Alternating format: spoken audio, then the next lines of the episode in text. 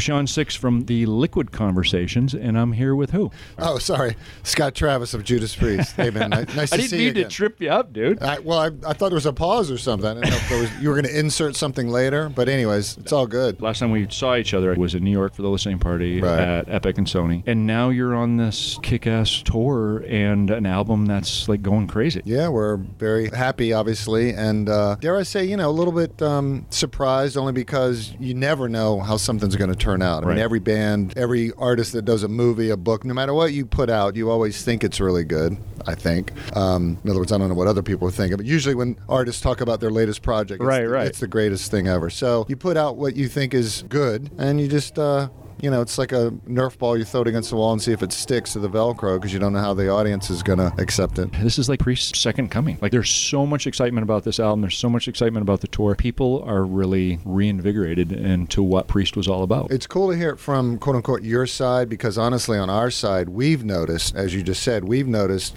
Keep in mind, we hadn't toured prior to this for about two and a half years, so we've noticed a, a new level of excitement. That's again, we're, we're kind of like shocked. We're backstage after shows, going, "Wow, that was Where the hell did And this come from? Yeah. and we're selling places out, and uh, the record, as you said, is doing really well. Not only you know critically, but obviously with the fans, which is the most important part. You know, it's kind of interesting when you think about the response to the album because the whole thing with the Rock and Roll Hall of Fame, kind of the snub, whatever, but all of a sudden the album is critically acclaimed and selling. Yeah, how ironic, huh? And and I'm going to give you the it, you you haven't asked me, but a lot of people have asked everyone in the band at different times, even before the uh, Rock and Roll Hall of before the actual voting came down. Right. They were like, "Oh, what do you think?" And do you think? And I've always maintained, me personally, this is my. I was like, dude, if Priest doesn't get in this time, we'll get in next year or the year after or five years from now. But you cannot have the Rock and Roll Hall of Hall Fame anything without Judas Priest with it. music and not have the band Judas Priest in there. So Right. it's kind of just a It's like Priest has its own legacy that goes along with it, and if it's not there, but you know, there's a lot of people that actually say when it comes down to the Rock and Roll Hall of Fame, people are like, "Who gives a shit if we're in it or Exactly. not?" That's what it I'm doesn't saying. mean anything. No, yeah, I mean, we'll, we'll get in eventually, and again, nothing's gonna. I'm still gonna have to wake up the same way tomorrow. and you guys aren't in a big hurry, so that's no, the thing. no, no. But yeah, getting back to the, you know, the the new. There's some sort. There is a there is a new buzz. I have to say, and again, this I'm the last guy in the world to bullshit anybody because I don't do that. But it, there is this, uh, and, and a lot of it, it, it's just a confluence of everything. Of course, the record's great and Right. doing well. Um, and the band is back on tour after a two and a half year, Yeah. you know, hiatus, whatever you call it.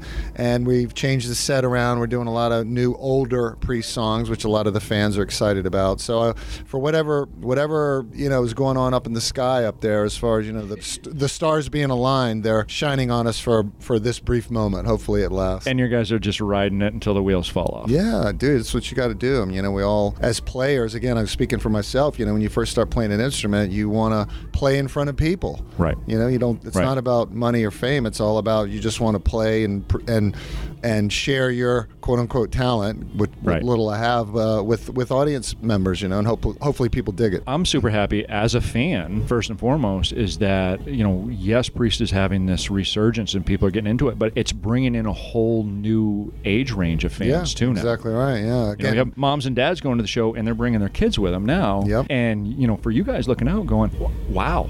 Yeah. Wh- wh- Why, why, where, when did that happen? Yeah, and again, we see it on a nightly basis. You know, obviously we've just started in America, but we've played all the major cities. Started on Right. the East Coast, and now we're here in Las Vegas, and finishing up in about ten days or so. But um, yeah, we see it every night in the audience, and you see the people in the front row, the age range, like you said, from people Right. in their fifties all the way down to teenagers. You know, So, in your opinion, experiencing that now and being with Priest for twenty-eight years, a long time now, not counting, but yeah, twenty-eight. you have enough time and enough experience into it. Do you feel that being in a metal band, do you feel that bands now don't understand what Priest has went through to get to the level that they're at right now? Oh, I I can't speak for what other bands feel because I honestly would have no idea. But um, I, I I don't know. I just hope everybody understands. It takes a it takes a long time. You know, Right. it takes a lot of years. It's not to- immediate. no, it's not immediate. And and luckily, Priest came about in the age. And again, this is me kind of speaking uh, from afar because obviously I wasn't in Priest in the Right. 70s and 80s. But bands back then, and you'll know this because you're a music guy,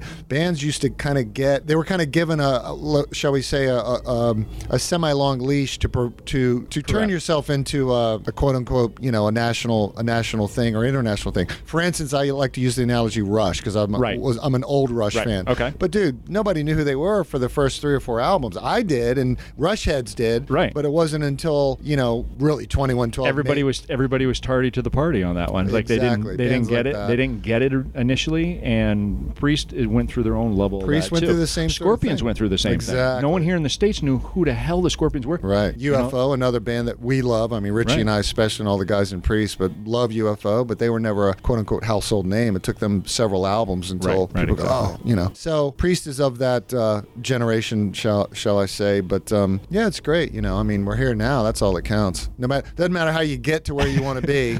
It could take a As week. long as you're could- there. Yeah, it could take 25 years. It could take two months. So who cares? So what's the next step? I mean, literally, you guys have had this, you know, like I said, amazing tour, amazing album. Everybody's super excited about Priest being where they are right now. Where do you go next? How, how do you top that? Well, the good news is you mentioned the tour. Again, we're only five weeks into it, you Right. know, and we've only just touched North America. So um, since the album is doing well, and since it's so well received amongst fans and and I guess critics, honestly, I haven't even I don't even know what I mean. I think I've seen some good reviews on it, but the bottom line is the only Right. thing you really care about is is your audience, your fans. Anyway, so since everything's going well in that regard, uh, we've only done North America thus far. Right. So we're going to Europe, playing all the big festivals this summer, and then probably back to the States in the fall. Um, hopefully, a, a tour package will be announced in the next Okay. week or so. Okay. Something pretty exciting. And then the rest of the world South America, Japan. Uh, Uh, hopefully, w- what we'd really also like to do is touch some areas we haven't been to before, other parts of Asia, other parts of Europe, you know, just some out of the way.